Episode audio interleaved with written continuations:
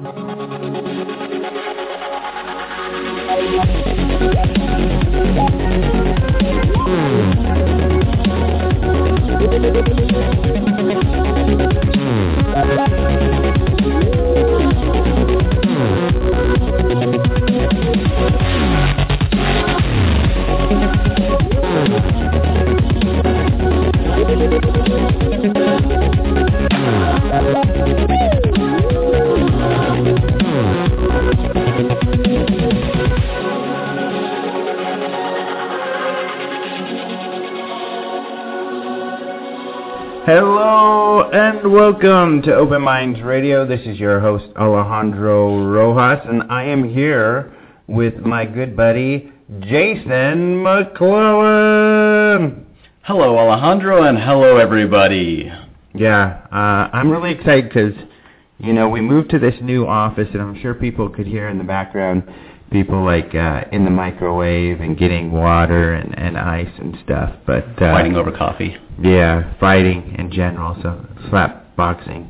Yeah, a lot of that going on. Yeah, sometimes they get upset with each other and they kind of slap each other. Yeah, A little bit, pull each other's hair. that's office. Yeah. That's how offices work. That's how. Yep, exactly.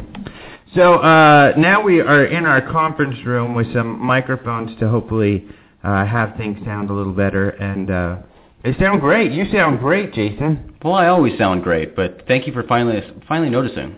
You are sounding wonderful this morning. Excellent. Speaking of wonderful, our guest this week is wonderful. It is Linda Zimmerman, and I'm really excited because I've wanted to talk to her for a while. She uh, wrote a book called Hudson Valley UFOs, and uh, she's written a couple books, Into the Night Sky, uh, all about UFOs in New York. So we talked to her about how she got into this. She actually investigated paranormal for a while, uh, but before that, she was kind of a mainstream uh, person who worked in science and stuff. And it's like, why would someone like this get involved with the paranormal? Well, we'll find out why in just a little bit. So, uh, really fun to talk to her, and uh, we'll have that on in a minute. Any other like big news? I feel like I'm forgetting something, but I can't think of. Big news. Well, I do have some big news when it comes to UFO news. Well, that's good. Yeah. That's good. When it comes to UFO news, which of course Jason and I cover every week, uh, but first we want to say welcome to Roger Marsh. So this is really cool. Roger Marsh is the Director of Communications for MUFON. And he, uh, as many of you know, writes about the sighting reports that MUFON gets. And it's cool because once in a while, uh, first of all, he'll write about the latest and greatest sightings as they happen on a daily basis. But he also has kind of special access, or at least quicker access to look at the cases that have been resolved and determined to be unknowns. And so he's able to interview at least the investigators, sometimes even the witnesses, and then write stories on that so you can kind of get the insight on the investigation on some of these things, which is cool too. And this is all part of the effort that MUFON has to release, you know, information as quick as possible to show that they are transparent and, you know, they are, uh, they do feel it's important to get people information as soon as possible, and they always have, but, uh, we are very happy to be a part of it, and now Roger Marsh will be posting on openminds.tv. So last week we already started, and we had a couple of cool sightings that we posted. Uh, one of them in particular, well, they've both done really good. A lot of people are interested, gotten a lot of hits, but uh, our good buddy George Knapp luckily reposted one of those, so we got a, a lot of hits on that one. And that was pretty interesting because it was uh, an object that this this lady saw that she said looked to be football size, football field size, but that's a lot bigger. That's a there's a big difference between Big difference football between those size two, yeah. and a football field. So sorry, yeah, football field. So really huge UFO, pretty cool. So go to the site to check that out. However, I want to ask Jason, what was your favorite UFO story of the week last week? My favorite UFO story last week was about a football field sized UFO. No, Oh, I'm, really? Ki- I'm kidding. No, it was Okay. a good story, but uh, that was a good one. a lot of people were, you know, it's easy to get frustrated with stories like that. Just go off on tangent here for a little bit because, Go for it. you know, I, I agree with people. You know, we read stories like that. We're all, that sounds incredible, Yeah. but why isn't there any photo or video? I want to see this Yeah. thing. So, we know that it's not not always possible for these witnesses to get photos and or video. But when you have something incredible Mhm. like that, reading it, I agree with with everybody who is frustrated, saying, "I want to see the video." Yeah. me too. But Me that is too. a really good point to bring up because I think people are used to our site that we usually don't cover a story unless there's a picture or a video. Right. And of course, a lot of the times the videos t- turn out to be something mundane or something we can uh, figure out, but or at least often you and I feel uh, that is something that uh, is mundane. offer a reasonable ex- explanation. Yeah. Right, right. So uh, these often, uh, in fact, I think maybe there's been only one or two times prior that we've posted a, a story without a picture or a video because we try to to make sure there's uh some visual component. Uh, however, uh, these stories, yeah, often come without pictures or video. Uh, but they're still interesting because there are sometimes multiple witnesses, Right. and uh, certainly, uh, you know, seeing the, from the popularity of the stories that people still like to hear what other people are seeing. But uh, you got to remember one that not everybody has the presence of mind to grab their their camera, and really, if you're seeing light in the night sky, that's nearly impossible. Uh, in fact, I would challenge anyone to take your phone outside at night and try to film a satellite or try to film uh, even a plane at, at high altitude flying around. Really difficult to do. Yeah, plane, bright stars, planets, even the moon. You know, take a picture or video of the moon at night with your Yeah. with your cell phone, and uh, It's hard to video and photos aren't that great at night.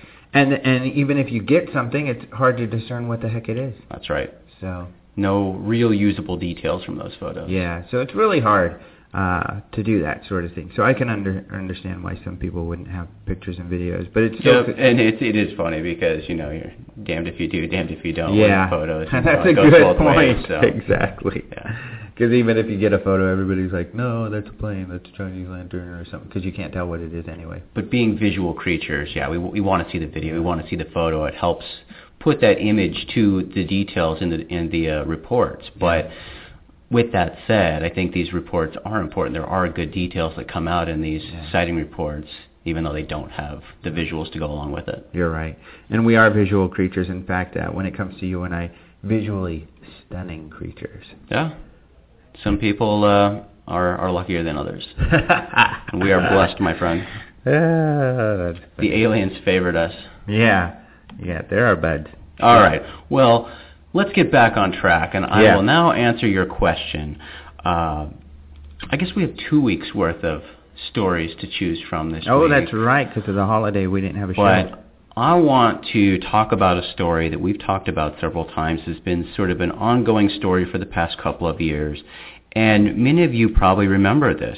It was a great video that came out in 2012 from an amateur astronomer named Alan Epling. Uh, he took a photo, photos and video of a weird cigar-shaped UFO in Kentucky in October of 2012.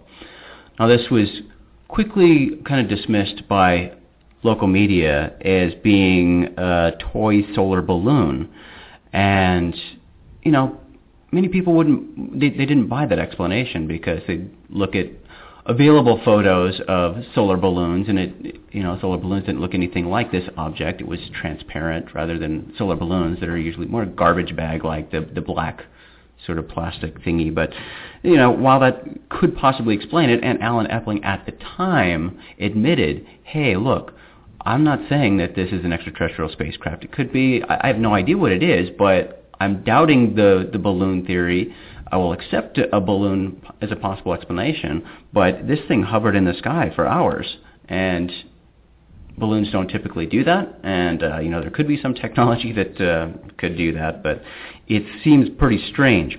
Well, about a year after that, Google came out. Google, the giant tech company, and claimed responsibility for this UFO, saying that it that what people saw was just a test of Project Loon, this new uh, project they're testing to try to bring internet to places where there there isn't internet. So basically, like these floating Wi-Fi hotspots. So when Alan Epling heard that, he said, you know, again, I, I entertain, I, I would possibly entertain the idea that what I saw was a balloon, but unless they figured out how to make a balloon hover in the sky for hours, I, you know, it's still pretty fishy to me. And I agree with them. and there were still people who didn't buy the story because Google came out with this Project Loon and published videos and photos of testing being done with these balloons, and they didn't look anything like what we see in Alan Epling's photos and videos. So again, that made people question this assertion that what people saw was Project Loon balloons. Then almost a year after that now, Google just came out and said, so yeah, that balloon of ours that people saw and thought it was a UFO, it was actually a prototype so that's why it, it looked different than the other balloons that we've shown you.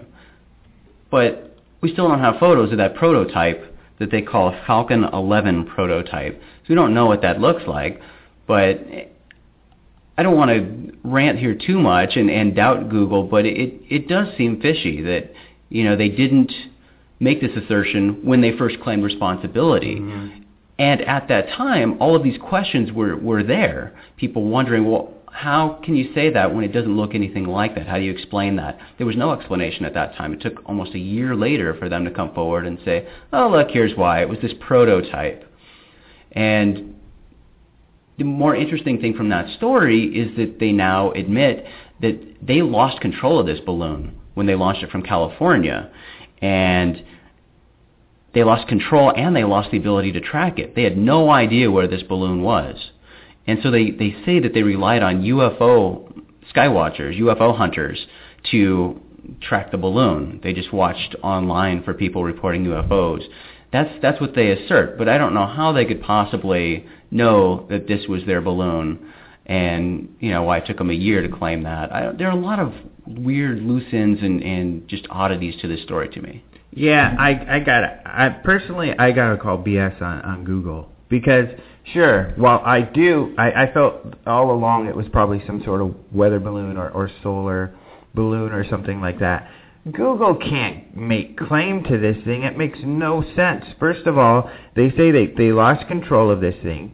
It was then seen in Kansas and then later in Canada. Yeah, California, then over through the south, through Kentucky and some other states. Okay. Um, and then, yeah, yeah, I think I and up into Canada. Yeah, but which is kind of crazy. And if they lost control, how can they claim that this is theirs? They don't know for sure. How could you? How is it possible whatsoever to know for sure it's yours unless you had some sort of tracking device on the thing? But if that was the case, they wouldn't have lost it. Yeah. So they had no idea where their balloon is. They don't. I mean, the best they could say is that is probably our balloon. Just because they recovered the something in right. Canada later, mm-hmm. how do they know that that's what Alan Epling saw? And the UFO tracking idea is absolutely it really is absurd. It I is, mean, and this is this is what you know you suggested to me, and I I agree with you. I mean, it seems more like a publicity stunt on their yeah. part to bring up the whole UFO angle and and latch onto that story because that mm-hmm. was a big story. It was making international headlines, yeah. and it did for you know that year and uh, then they reignited it by claiming responsibility in 2013, and then now bringing it up again and bringing the UFO angle into it again by saying, oh, and we relied on UFO trackers to find yeah. it. There are over something like, on a monthly basis, 500 UFO sightings throughout the United States. Yeah. And they were able to somehow go through the database and determine which one was their balloon and which wasn't that really doesn't make any sense to me, especially, uh, I mean, they would have had to have gone to MUFON. If they could have said, if they would have said, well, you know, we think this sighting was our balloon, this sighting was our balloon, but they haven't shown any. It's a complete lack of information, and what they've said so far doesn't really fit or hold true. It seems like, yeah, they're latching onto this UFO thing for publicity. Yeah, I, I think that's the most likely explanation. There's so many things with the story sound like BS to me. I agree with you. Really, yeah. really, but bizarre. I mean, a total lack of information, and it just doesn't fit. And I mean, I, I, I don't know. They haven't addressed the fact that he saw this thing stationary in the sky. Balloons aren't yeah. stationary. I mean, they can appear to be that way for a while. They can sort of drift yeah. and, and change elevation and catch a, another uh, air current and travel back the other direction. So it seems like it's kind of staying in the, the same place, but not for hours. What upset? I guess why I, it kind of gets under my skin a little bit too is they're kind of making fun of UFO observers. Right. I mean, it's kind of like, oh, look at these silly people so, see balloons, and we knew these silly people would think that they were UFOs, mm-hmm. and so we we decided to let them track it that way. I mean, it's it's condescending. Yeah, and- absolutely. And, I don't like it. I don't like it either. And we should be making fun of these people, these Yeah. technology giants. They lose control of their mm-hmm. balloon and can't even Yeah. track it. This is Google. They track everything. Yeah, and I I do like Google. I love Google. So this. I love Google, but Google, Google X, I don't know. Yeah. I'm I don't know to that X. I don't know. They're not holding upholding to the gold standard of, of Google. That's right. So I don't know. I think Google Google needs to dump Google X. X Yeah. Google X. X Google X. That's right. X Google X. X Google X. X Google X. Yeah. go. All right. Well, what is your story, Alejandro? That's a tough one because we had a couple good stories, and I should mention some of our really cool stories have been coming from submissions. Yeah. Because now that we don't do the print magazine, uh, some of those people, such as Umberto Viziano, uh, our Italian friend, and then Paul Stonehill, who covers Russian uh, UFO stories, have been writing um, some stories to post on the website. So that's really cool. They have some really cool stuff, uh, like UFOs over the Kingdom of Georgia. It's, it's a real historical piece too, because you get to learn the history of Georgia, um, and not the state, the country. But uh, the other hard thing is uh, we've got otherwise some really cool stories too. In that uh, we have this uh, air safety board in Australia story with a UFO nearly colliding with an airplane. However, I'm kind of cheating and plugging some of the stories, but uh, I want to go with the EPA report on mysterious cattle deaths at Area 51. One of my favorite researchers and cool dudes, Shepard Johnson, is actually the guy who sent me this, this document that he found.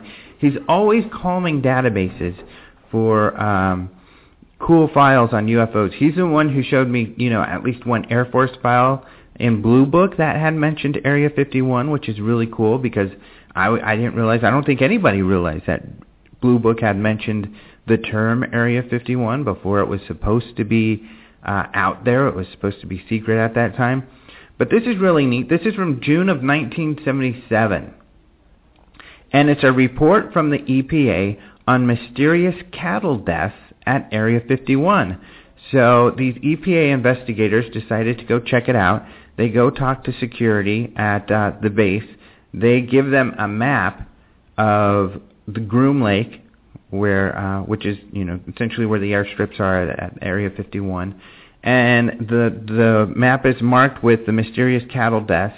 And these guys go investigate them. At first, you're thinking, you know, oh, cattle mutilation. However, it seems like these animals died mysteriously. They couldn't determine it during the investigation.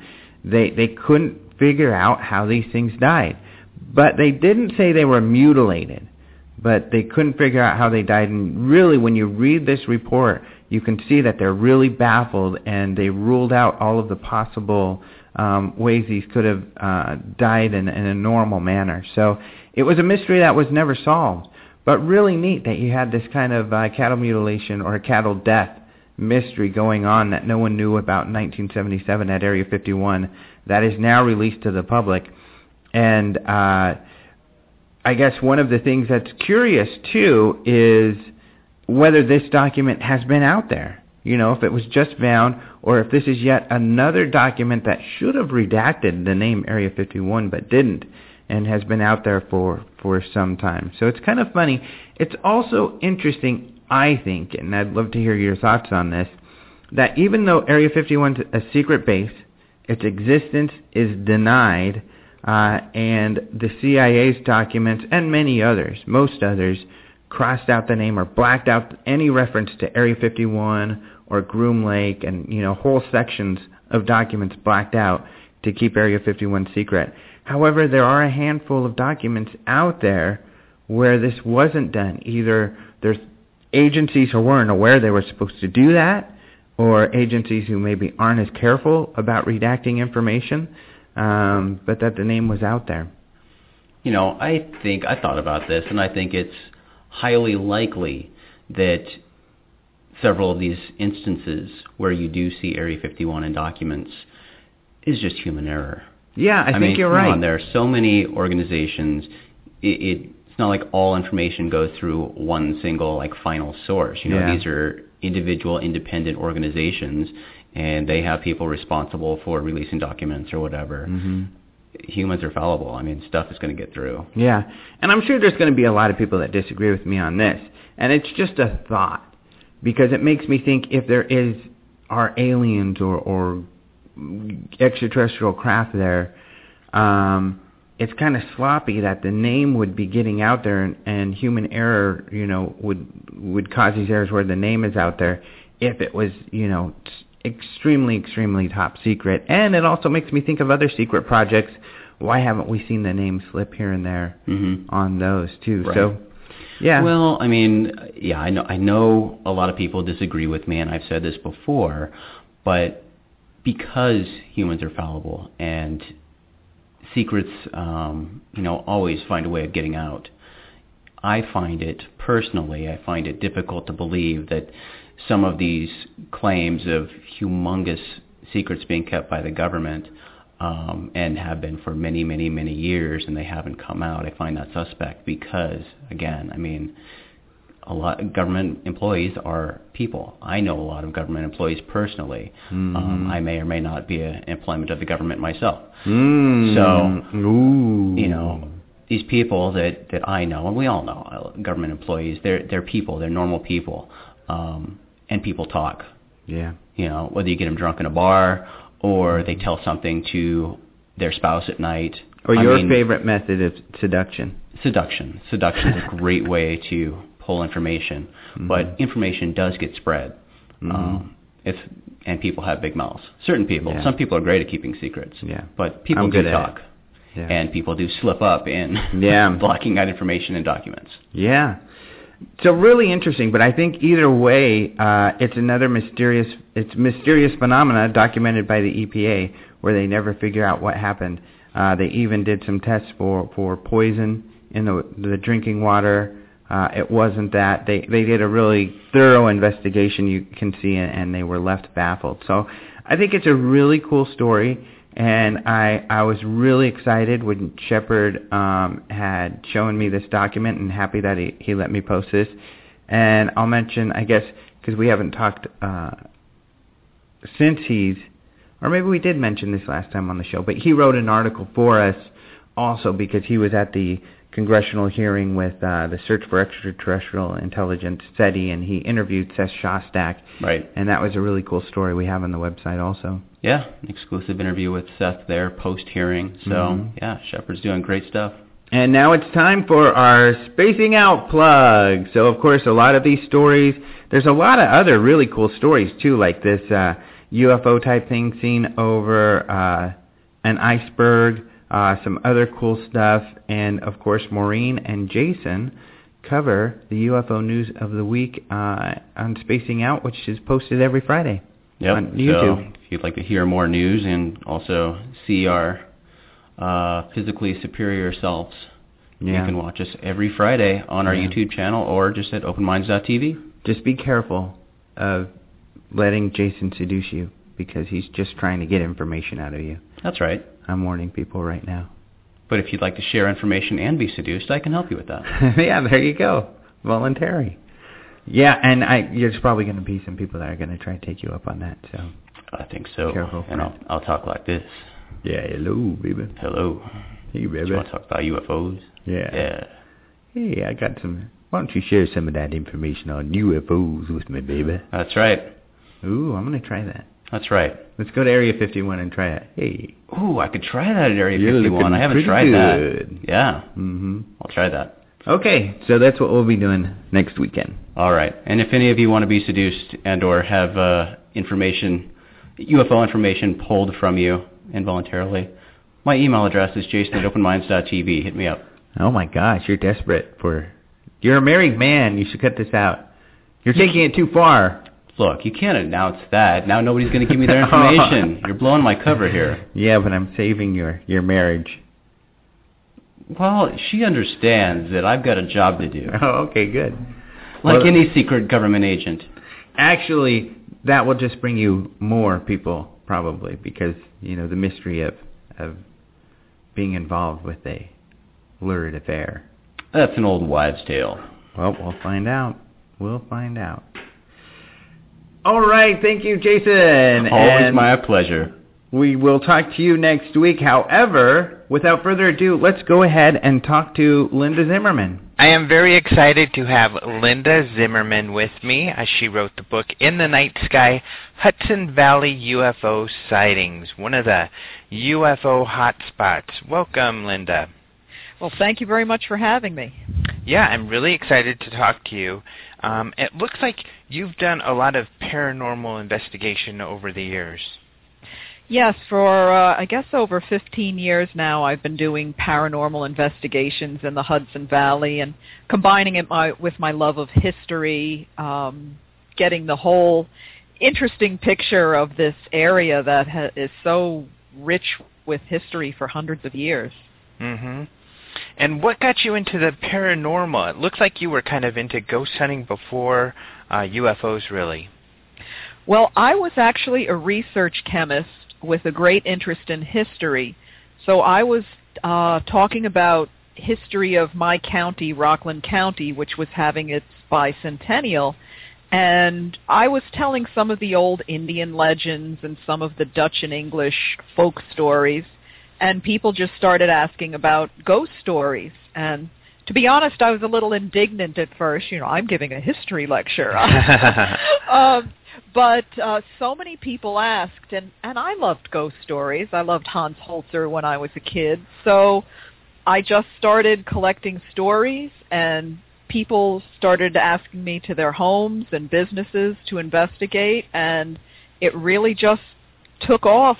Um, you know, a couple of years in, I was like, "What just happened?" Uh, suddenly, I'm a ghost investigator. Wow. Uh, but but it it was fascinating, and and it actually led to the UFO investigations because after a lecture, people would come up and start telling me their UFO stories, Uh-huh. and I was a little a little puzzled at first.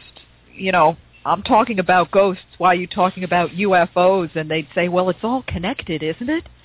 And uh, I didn't see any connection, but their, their stories were so fascinating. I said, okay, some, something big is going on here, and, and the story needs to be told. Uh huh.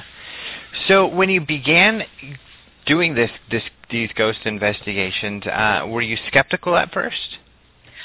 I was definitely skeptical. Uh, it's as you know, it's one thing to listen to somebody's story; it's another to to prove, you know, the validity of what they're saying.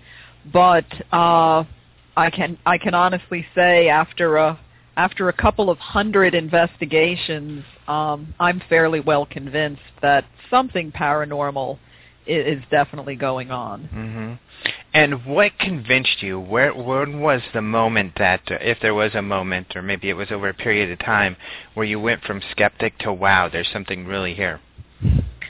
Uh, actually, I was in Gettysburg, and I was writing uh, about Civil War reenactors. You know, nothing paranormal. And my husband and I were at the the uh, wheat field. It was actually the anniversary of the battle, and we saw this Confederate soldier walking across the field, who we assumed was a reenactor.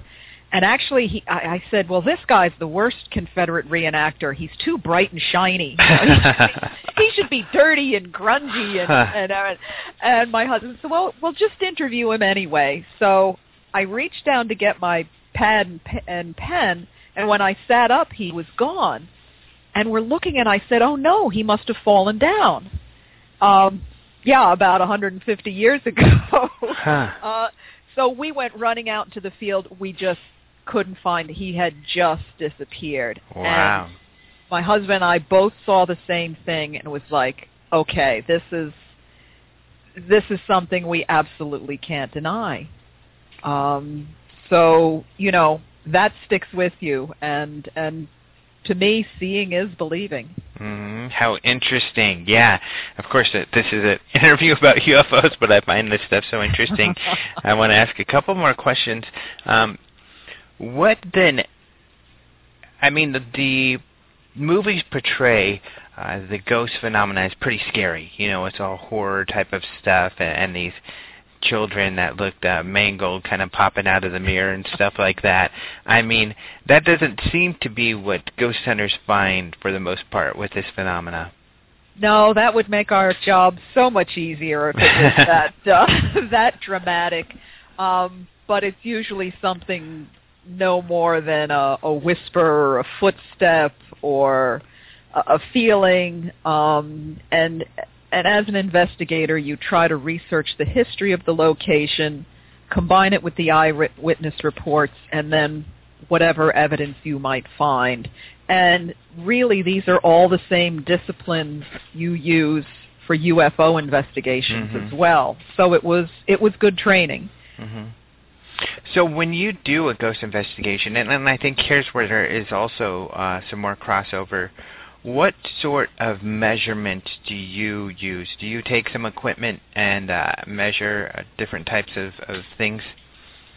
Sure, we use uh, EMF meters, electromagnetic field meters, um, take the temperature, we use night vision, um, Geiger counters, anything we can possibly use to get some objective scientific measurements at, a location. And you don't always get them, but sometimes you know, you'll hit a cold spot and suddenly your EMF meter is spiking and you say, okay, it's not my imagination. Mm-hmm.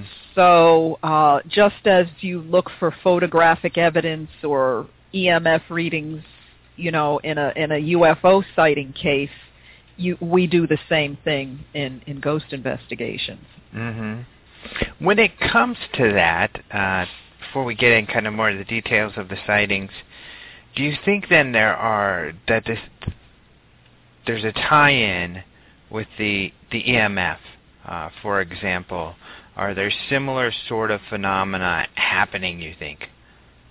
I think probably even more so with with UFO sightings with mm. Mm-hmm. EMF readings because uh, speculating they are using some sort of propulsion. So I'm sure there's some sort of electricity uh, EMF waves being generated um, with their vehicles or whatever their equipment is. So if you're at the site of a of a recent uh, encounter or you're seeing something right in front of you, if you have a meter that's suddenly showing, you know, high magnetism or high electricity, it, it's a valuable tool. Mm-hmm. So any any scientific equipment that can validate what you're seeing or feeling um, is is is very valuable. Mm-hmm. So you're doing these talks, and people start to come up to you and, and tell you the, your UFO, their UFO stories, where you're kind of like, okay, I, I gave this ghost thing a, a go, but UFOs that's a little too much for me. It was nothing I ever thought I would pursue. But then, you know, I used to be a research chemist. I never thought I'd be doing ghost hunting either. Um, but I, so many credible people came up to me over the span of so many years. Um, it, it was it was just something I couldn't ignore. And I thought, well, you know, what kind of credibility do I have anyway with my ghost hunting? I might as well, you know, I might as well get into UFOs as well. Um, but it's funny in the Hudson Valley area of New York here, it's it's much more accepted, I think, than perhaps in other parts of the country. Because if if you grew up here, especially if you were around here in the 1980s, you if you didn't see something, your family member, your friend, somebody you know did. Wow. It was it was that prevalent. So I have found it uh, to be f- far more accepting of of the UFO phenomenon in, in this area. Mm-hmm. That's really interesting because uh, there aren't many places like that, and I've heard that before. And I guess this is another tie-in with the the ghost phenomena, in, in that there are hot spots. Uh, it seems when it comes to ghost activity, and, and you can correct me, or, or uh, but it's also certainly true UFO sightings. It seems to be, and I don't have an explanation for that. Um, but there, in spots of high strangeness, as they call it, um, it can be strangeness of all kinds, and, and we certainly have it in abundance here. Mm-hmm. So, at what point? I mean, when people first started coming to you with these UFO stories, I, in in UFO research, we do know of Hudson Valley being a, a hot spot. But were you aware of that? That Y- yes, I grew up in this area, Mhm. and uh, I actually had a sighting of my own when I was in college, wow. which was was very dramatic. Um, these three separate lights, which came together in this brilliant blue flash, and then lowered down onto the top of a of a mountain and, and pulsated. And you know, I was in college at the time, getting my science degree, and it's like, okay, how do we explain this scientifically? We don't. Um, so I was very much aware of it. And and again, if you lived here in the 1980s during that incredible flap, uh, it, it was it was a, a part of every day. I mean, I interviewed people who who said, "Well, yeah, you know, I saw the giant triangle around the third or fourth time. I just, you know, said, okay, there it is again." you know, so, which is is just remarkable. Mhm. Um, some people are fortunate to see something for for five or ten seconds, and here were people having ten to twenty minute sightings several times in a month. Um, Wow. And and and to get to the point of this blasé attitude, yeah, there's UFOs. What are we going to do about it? Is uh, I don't think there's too many parts of the country where where that's too prevalent. Right. So this flap in the 80s, uh, how did that? When did it begin, and how? It began in December of 1982, and it really re, it really picked up and had two remarkable sightings a week apart in March of 1983, March 17th and March 24th. Those two nights, it's estimated that perhaps well over 10,000 people Wow. saw these massive silent triangles or V-shaped objects. I, I, inter- one of the most dramatic interviews I conducted was with three teachers who were coming home from graduate school, and all the road, all the cars on the highway were stopped. So they stopped and got out, and they said a triangle bigger than a football field was silently hovering over them just at treetop level and it was there for 20 minutes. wow. I I I'm so jealous. I would love, you know, I would love to have experienced that. And the same thing happened uh the following week and you can imagine major highways in New York suddenly stopped. Every car and truck stopped and people getting out and just watching these. Um it was it was a breathtaking couple of weeks and it continued on and off for several years. Um, I've heard someone say probably one of the longest, if not the longest, flap in in UFO history. Mm-hmm. In, in '83, when that those events took place, did that uh, also hit the media?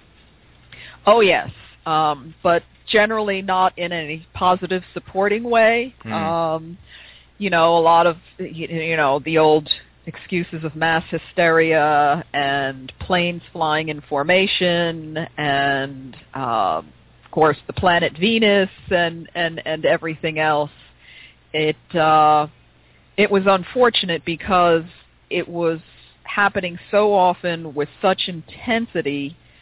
Um, it would have been a really good time for the government to you know to come out and admit either we don't know what these are or it's it's we know what they are but don't be afraid. I mean something but they just denied and ridiculed and you know tried to put a lid on the whole thing. Hmm And why do you think the media does that?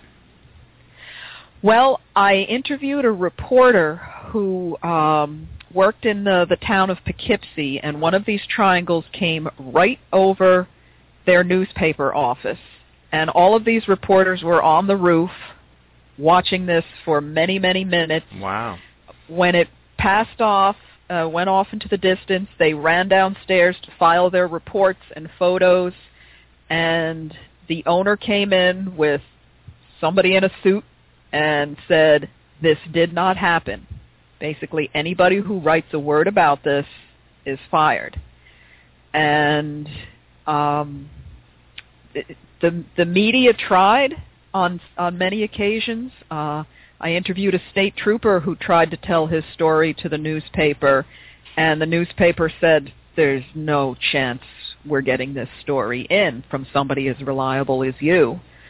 Um, so some people did publish stories, but uh, it, it wasn't the media attention did not live up to the level of the sightings. Mm-hmm. And did, did that journalist kind of share his uh, speculation on, on who that person in the suit might have been? Well, he was sure it was Air Force or CIA or some government. In fact, um, some of the reporters were uh, later harassed by uh, some sort of government officials who didn't quite identify themselves. Um, and he was he was furious about this. Even Hmm. even 30 years later, you know, where's freedom of the press? I mean, we saw the most spectacular thing we've ever seen and witnessed in our lives, and we're not allowed to write a word about it. Um, you know, un- uh, constitutional rights aside, it's it's it's crazy for a newspaper to pass up a story that would have been a you know a yeah, so huge, right? Right, right. So there was apparently extreme pressure being exerted on on members of the media during that time. Wow. When you looked into this and talked to people, did you run into more of that? Everywhere, Really? everywhere. Uh, one one woman I interviewed, who her whole family had a dramatic sighting of this diamond-shaped object, which again stopped traffic. She tried to report it, and um, you know they just laughed at her, and they're like, "Really? Don't don't waste your breath. Wow. um, it's not it's not going to happen. So again, there were newspaper reports, and they they usually ended with, but government officials have assured us it was a formation of small Cessna airplanes. Uh, so they usually had to include that, uh, you know, the disclaimer of the day. Mm-hmm. Wow, interesting. You mentioned photos. Were there some photos taken then, uh, or ever printed, or that you saw? the best one I saw was taken the night of March 24th when Mhm. those three teachers viewed that object. It Mhm. was a high school photography student who took this remarkable photo of a large, brilliantly lit triangle beaming a light down to the ground and illuminating the ground below it. It was published in the newspaper a couple of weeks later, uh, and I tracked this man down 30 years later, and I said, "Are you the same man who took this photo?" And he's like, "Wow, that's a that's a blast from the past." He said, Hmm. "But why why are you interested? You know, the the police told me it was just a formation of planes."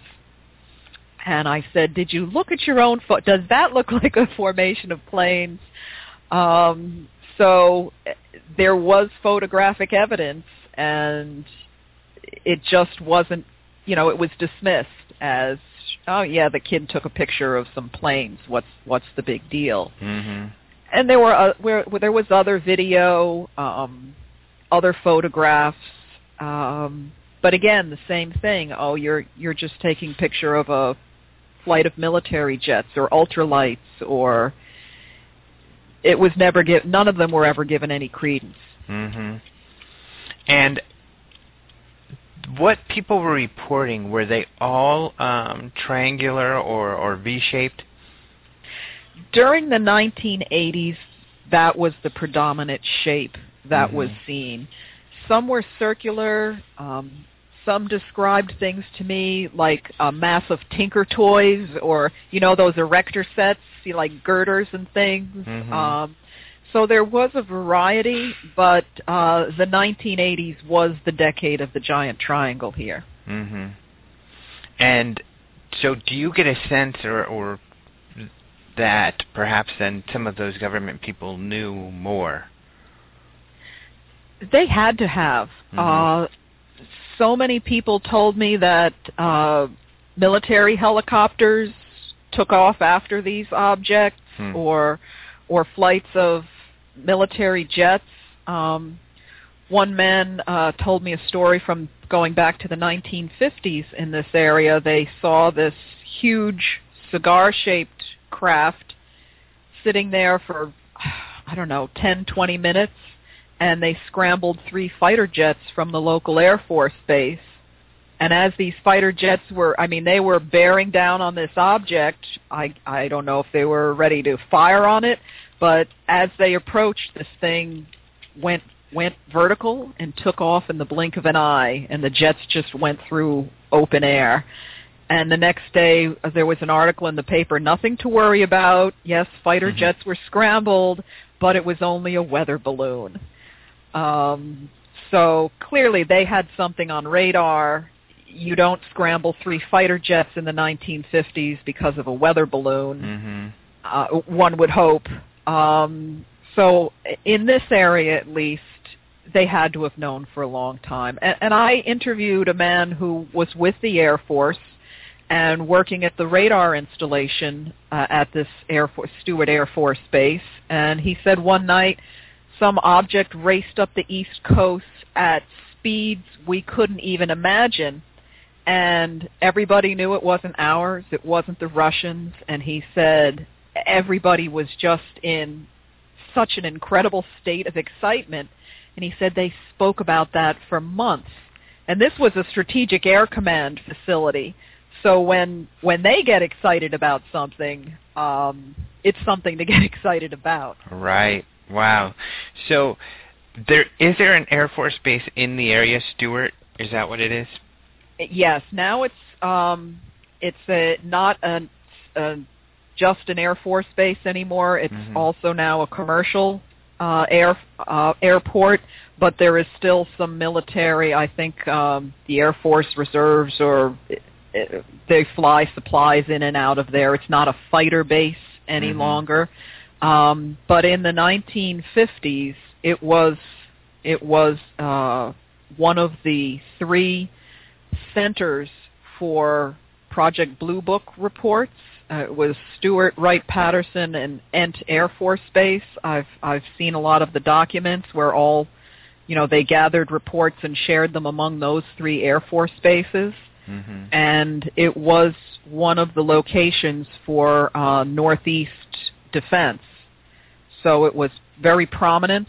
Um, in fact, I have a chapter in my new book, Hudson Valley UFOs, just on Blue Book sightings made by Air Force personnel at that Air Force base. Oh, cool. Wow, neat. Yeah, uh, eye openers. hmm Um, have you? Did you ever feel that perhaps uh, some of these sightings or were, you know, maybe top secret projects or something like that?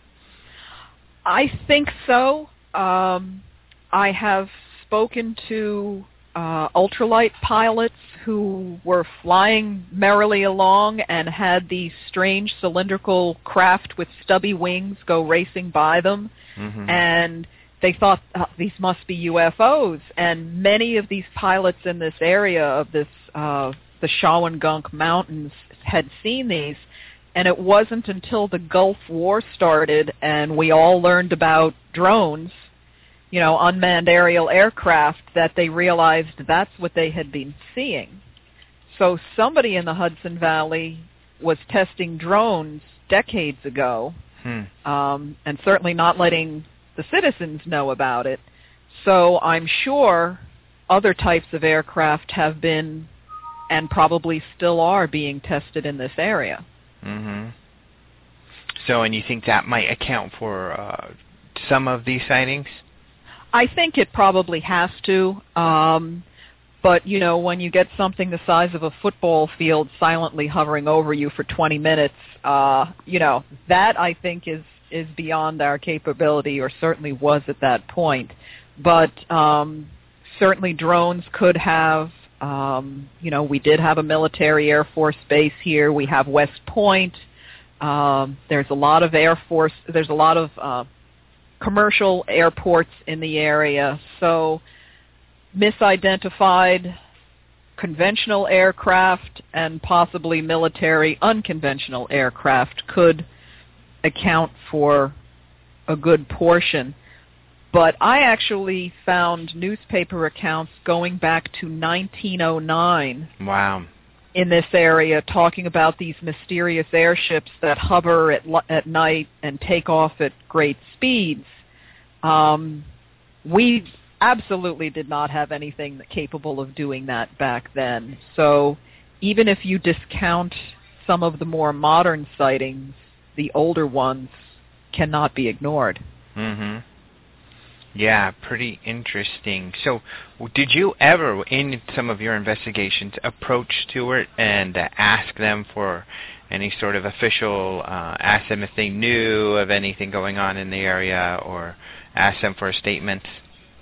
I did not uh, approach them to ask for a statement. Um, I had talked to several former, you know, uh, military men who worked at Stewart, and Mhm. again, they said, "Don't, don't even bother. They're really? not, they're not going to talk to you." Mhm.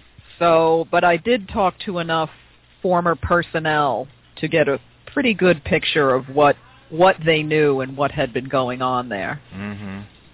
Well, that's really interesting too. So you do have two books. You have In the Night Sky, uh, came out what last year, and then this year is Hudson Valley UFOs. Uh, so pretty new, right? Um, Yes, just a couple of months uh, old. I I hadn't anticipated doing a second book, but people kept contacting me and saying, "I have a story to tell you. You have to Mhm. listen to me."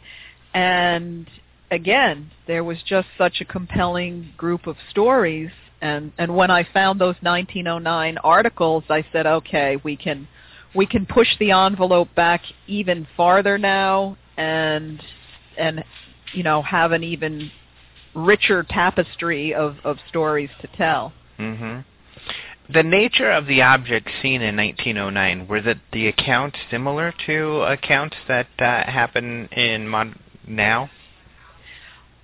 Well, yes, they they didn't know what they were seeing. They were always at night. Mhm. Uh, they were essentially seeing lights.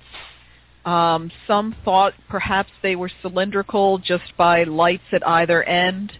Um, and the characteristics were they could hover silently and they could take off at great speed.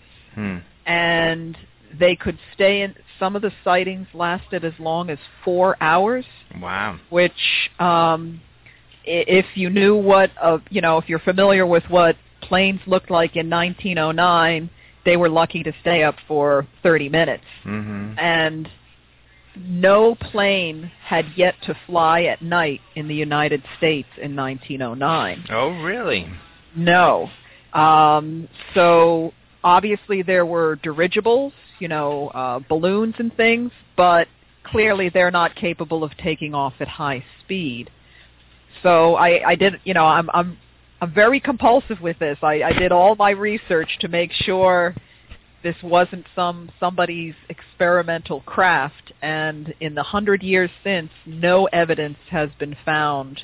Um, and it's also important, nobody ever used the word alien or thought these were people from Mars. Mm. They, they thought the Wright brothers or perhaps Thomas Edison, who worked nearby in northern New Jersey, um, that he, they had, somebody had developed this remarkable aircraft and you know you'll read these articles and everybody's so excited. Nobody's panicking. They're excited to have to see these flights.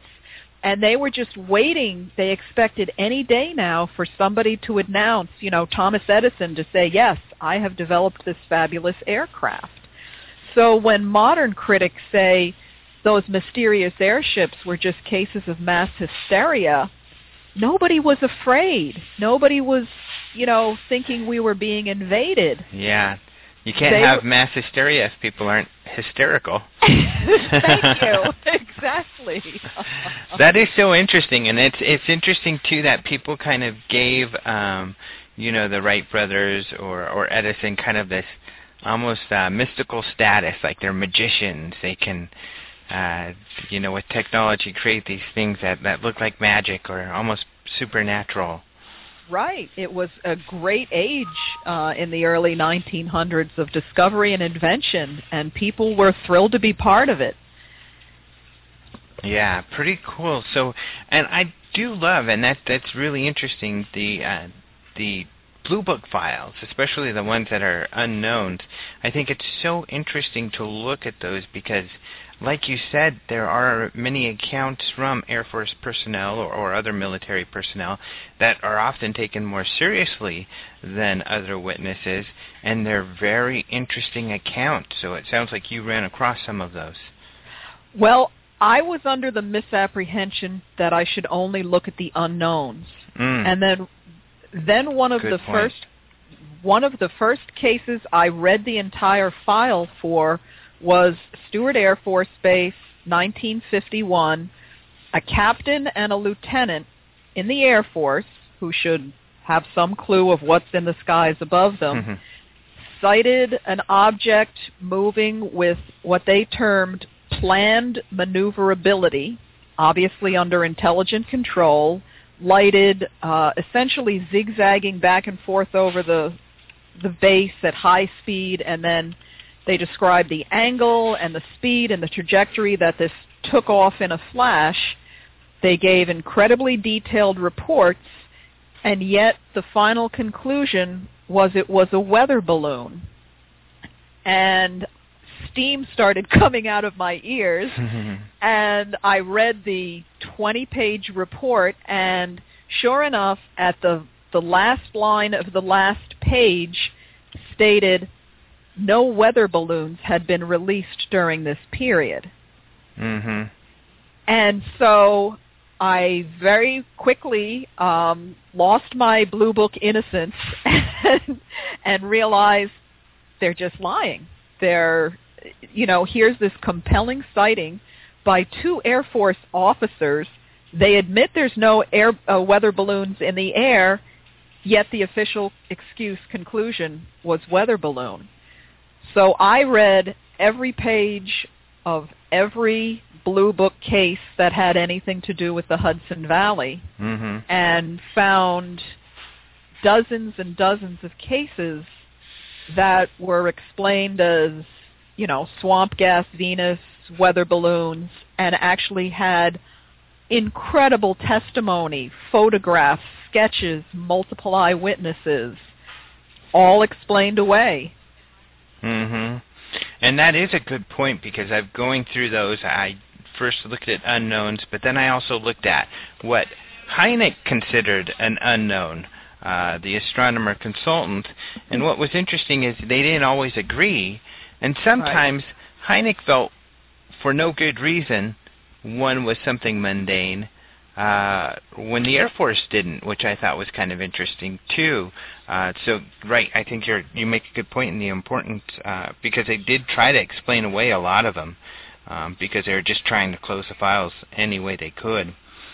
Exactly. What were is an example maybe of another really uh, good one that you came across? Well, there was a woman who uh, reported seeing strange lights moving through the sky. In fact, the whole neighborhood um, was seeing things take off and land out of the woods, and this was happening over a two-week period. She, one night, she followed one of these lights. Um, she went back through the woods, and she said there was a, a rounded cylindrical, uh, a circular craft. She drew a sketch of it. She said it was the size of a Volkswagen. She was 50 feet away from it. Um, submitted all this detailed information of times, you know, the sizes, the distances, all of these other witnesses, and the official conclusion was it was a meteor. Hmm.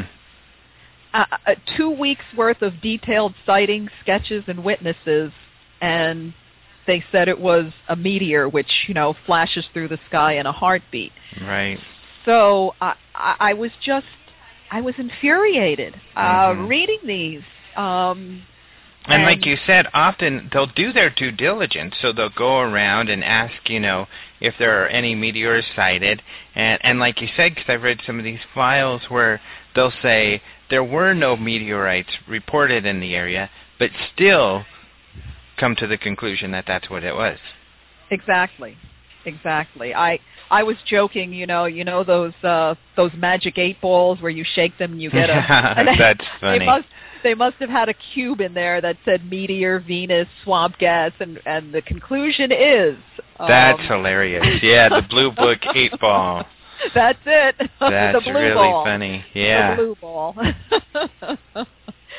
so um, it, it turned out to be a substantial section of the new book because uh, as you were saying, you know, people usually just look at the unknowns, and I just went through eh, every month of every year and picked out anything that was located in the Hudson Valley and read the entire file, mm-hmm. and it it was, as I said, a real eye opener that this was far more prevalent than I had anticipated and going on with a much greater intensity for more decades than I thought. Mm-hmm. So, um, honestly, I grew up also thinking, well, you know, there were some things in the 50s, 60s, mostly in the 80s, and then it really didn't happen too much anymore. And now I'm, you know, I see it's from 1909 to the present, and it's never really let up. Mm-hmm. That was going to be my next question: is is it still continuing? So you're still getting uh, very interesting uh, reports, huh? Absolutely. Uh, two days ago, there was a, a sighting of a V-shaped craft for at least 10 or 12 min- uh, minutes by a couple of witnesses. Um, there was uh, a lot of video that was taken in the Hudson Valley a year ago of this bright cylindrical uh, upright object that was just pinned to the sky for hours hmm. and a, a pilot who um, his job is doing aerial photography for Hollywood. He tried calling air traffic control in the FAA and said, "You have this massive object sitting in, you know, highly traveled airspace here." And they just hung up on him. Nobody wanted to hear anything You're about kidding. it. kidding. Wow. No. And he videotaped this object for two hours. Wow and many other people videotaped it as well. And the only semi-official word to come out of this whole thing was that it was a mylar balloon that had been released somewhere in Kentucky and floated its way to Maine. Mm-hmm. Yet it was able to remain stationary in 26 mile an hour winds for two hours, which is a pretty good trick for a mylar balloon. Yeah. So here we are, um, decades past Blue Book, and we're still encountering the same resistance. hmm Well, have you come up with any ideas or maybe speculated as to why uh, this all happens in the Hudson Valley? I I wish I knew. Um, a lot a lot of the sightings are seen either above or in the Hudson River, or we have a lot of reservoirs here. Um, I had mentioned the Shawangunk Mountains earlier. They are very rich, rich with quartz crystals. We do have seismic activity here. We have a nuclear power plant. Um, I don't know if there's some natural earth energies here that they can utilize. Perhaps that's why they're coming here. Mm-hmm. Um, but you know, we didn't have Air Force bases and nuclear power plants back in 1909 either. So I can only speculate there's something about the geology or the geography of this area that they can use. Mhm. And you kind of touched on it earlier and I think you you that there's a lot of UFO sightings, but there does also seem to be other phenom- paranormal phenomena that is uh, uh, in abundance in this area as well, like uh, a hot spot for other things. Uh, a prime example of that is the town of Pine Bush, which you may have heard about, Mhm. and um, everybody I speak to in Pine Bush, they just shake their heads and say, "Weird stuff happens here," uh, you know, and I have to agree. Um, there's just something about Pine Bush that isn't normal, and I say that affectionately. I love the place, um, but it's and you're not having- saying the people aren't normal. no, just what goes no. on. just what goes on. There have been sightings going back to the 1920s. Um, uh, ghost stories everywhere. Um, you name the type of strange, bizarre activity, and it's more than likely happened in Pine Bush. Wow. How strange. And do you so when it comes to the UFO sightings, do you um, subscribe to the extraterrestrial hypothesis that perhaps that's what's behind these uh, these craft? Uh, in the Pine Bush area, I believe so. I, Uh-huh. I'm not. I'm not ruling out that some of it could not have been military uh, craft. But again, when we're talking going back to the 1920s, seeing the same thing, um, obviously, uh, I don't think we had the capability of that type of craft then either. So I think the predominant activity has to be extraterrestrial. Mm-hmm. And along those lines, you know, you've probably then ran across people who have uh, felt that they've react, uh, interacted with extraterrestrials. So, do you feel that uh, there's a lot of that in the area as well, and possible abductions? Well, I did not expect that um, when I first started my research, and the very first person I interviewed just blew my mind. He was he was very credible. He started having abduction experiences when he was a kid in the 1950s, and uh, he just gave me chills. He just gave me chills sitting across from him listening to his stories. So his mother, who was in her 80s, was still alive. And I said, do you mind if I speak to your mother? Because I just wanted to find out, did he have an overactive imagination as a child, this or that? And I start speaking to this sweet little old lady who blows my mind again, starts telling me about her abduction Wow. experiences going back to the 1930s. Holy moly! And now her grandchildren up in Vermont are having the same things happen. And abduction cases actually became the largest chapter in the book, Hmm. uh, in the Night Sky book. And I was like, how did this happen? And I just spent an hour and a half on the phone yesterday interviewing a woman who had the most chilling experiences uh, going back to when she was a child as well and um, it's it's so prevalent here. I I can't explain it. Uh, not me, not so many know what happens, but so many people have told me they see a bright light or a landed craft. The next thing they know, it's three hours later, or it's the next morning. Hmm. Um, and they have scoop marks and bloody noses and um, even these chilling cases of one woman who was three or four months pregnant um, saw this bright light, and the next day she wasn't pregnant anymore, and it was really getting into territory I was not prepared to to tread. Um, but I keep finding it over and over and over again, going back generations.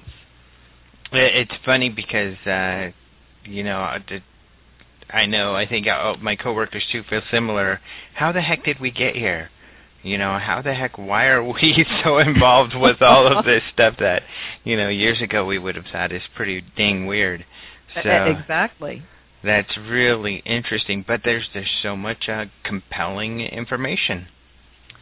There is, and i- it's coming from doctors, law professors, military men, uh, police officers, politicians.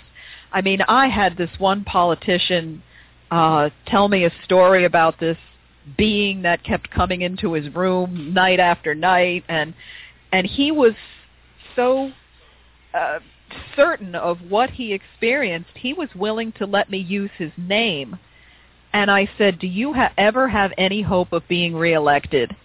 And he said, "Well, I'd like to." I said, "Well, we're I appreciate your honesty. You know, I appreciate your honesty, but we're making up a name for you. So when a politician whose livelihood depends on the votes is willing to state his case publicly and have his name used, um, that's that's pretty compelling. Uh huh. I think it was very wise of you to use a different name, and and very nice of you too, and considerate because uh, I think yeah he would have also had a surprise in some of the problems he would have ran into. Absolutely. Um, had you used his name. That's so interesting. Yeah, really, really interesting stuff.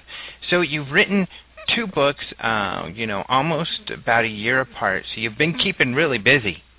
Uh, yes, hectically busy, but I I love it, and Mm-hmm. I'm already uh, already collecting more cases. They they just don't stop coming, and now that these other two books are out, and of course the film, uh, the In the Night Sky Mhm. film, the more popularity it gains, the more people are seeking me out to you know to tell their stories.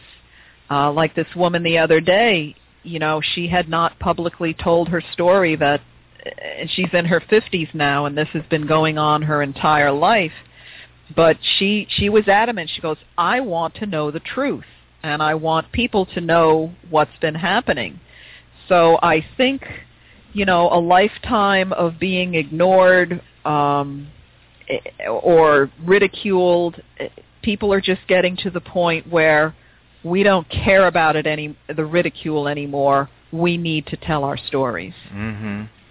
Right, and the film I should mention that too. A documentary was made uh, based on your book In the Night Sky. The documentary has the same name, and it won uh, the People's Choice Award at the UFO Congress in 2013. So, hooray that was yay! that was that UFO Congress. I have to say, if if no one, you know, if somebody hasn't been to that before, definitely go. We just had the time of our lives there. Um, it's just so wonderful to be surrounded by people who know what you're talking about. Mhm. Um, and have you know stories to share and insights. It it was it's just such a wonderful event. Well, it's good to hear you say that, and I hope we see you at the next one. And um, the documentary people could go see and purchase at nightskyufo.com. And where's the best place for people to go see your work? Um, they can get my books on Amazon. Um, they're available Barnes and Noble, uh, also just about every ebook format known to mankind. Uh huh. Um, so it's very easy for them to uh, to get it. hmm And you have a site, GoToZim, is that correct? Yes, G O T O Z I M. Go to Zim dot com. Uh, books can be ordered directly if you want, you know, me to personalize a copy to you. I'd be happy to. Uh, if you want to contact me about your story, uh, please do. Uh, as I said, I am still very interested in collecting uh, more evidence. So, uh, and you can see where I'm speaking and, and the other strange things I'm up to. Mm-hmm. And so, and you have another UFO book in the works then, it sounds like. Right. I have no time frame for that, um, Mhm. but I am actively still collecting information because really in the Hudson Valley there's not I don't know of anybody else who's doing this who is, you know, interviewing people and and collecting their stories. So, um you know, there are some support groups. There's one in Pine Bush, actually Walker Valley where, you know, people who have had experiences can go and share stories, but uh, nobody's really documenting them, and that's what I'm trying to do. hmm And you're still out there hunting ghosts. Yes, I have a Pine Bush ghost uh, hunt set up for tomorrow night, so Wow. I'll, I'll be back in, in crazy and weird Pine Bush. And I do want to mention, if anybody is in this area, the town of Pine Bush has actually designated a uh, a, a location where you can go and skywatch. Um, no, nobody's Oh, going to. Yes, this is a huge step because they used to arrest people who Uh-oh. parked along the side of the road and tried to look for UFOs. I They've come- heard about that.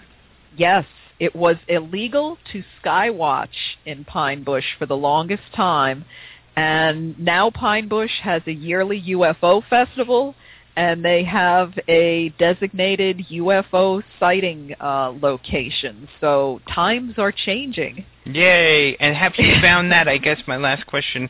We talked about media and everything in the media, how they treated the subject in the 80s. It seems like it's gotten better. Uh, do you feel that's true? In some locations, it has definitely gotten better. Um, but unfortunately, uh, the local while the local press supported the UFO festival, the New York Post in in the city, you know, talked about it being a bunch of you know freaks in green rubber suits. Um, so there's still that uh, you know wink wink nudge nudge it's the UFO crazy people. Those so, dang New York City folk. and they should talk, right? right, exactly. They've got their own reputation to worry about. Yes, they do. All right. Well, thank you so much for taking the time to be on the show. Really interesting stuff, and I hope people uh, go check out your books. And uh, it's great that you you've moved into this area and, and have been contributing. So, um, thank you very much. Thank you. This was wonderful, and I do hope to see you at the next UFO Congress. I'll be there. Okay. Take care. All right. Thank you so much to Linda Zimmerman for being on the show. Uh, really interesting stuff. I implore you to go get her books and to also uh, watch the documentary. Really, really good stuff. And do come to the UFO Congress this year. In fact, we just posted the date and we uh, we opened registration, so you can go register and everything. So uh, we don't have any speakers listed yet. However, because the thing sells out and we it's so popular and it's the biggest conference in in the world on UFOs, uh, people want to register immediately, even before they have speaker information, so they can get in there early. Because of course, especially when it comes to the hotel, I always tell you guys this. But luckily, a lot of you come up and tell me, "Man, thanks for telling me about uh, getting into the hotel early," because the hotel does sell out. And there are other hotels, but they're a little bit of a distance away, or at least you know, it's always nice to stay in the same hotel that uh, all the speakers and, and all the events are in. So go ahead and go to openminds.tv or ufocongress.com. We also have like ufocongress.org and .net or all kinds of stuff. But go to uh, openminds.tv or ufocongress.com and you can go uh, register for the conference. And actually, these days I've seen a lot of conferences that are shorter and cost more. So it's a great deal, and you'll want to check that out. And of course, the earlier you register, the better the deal.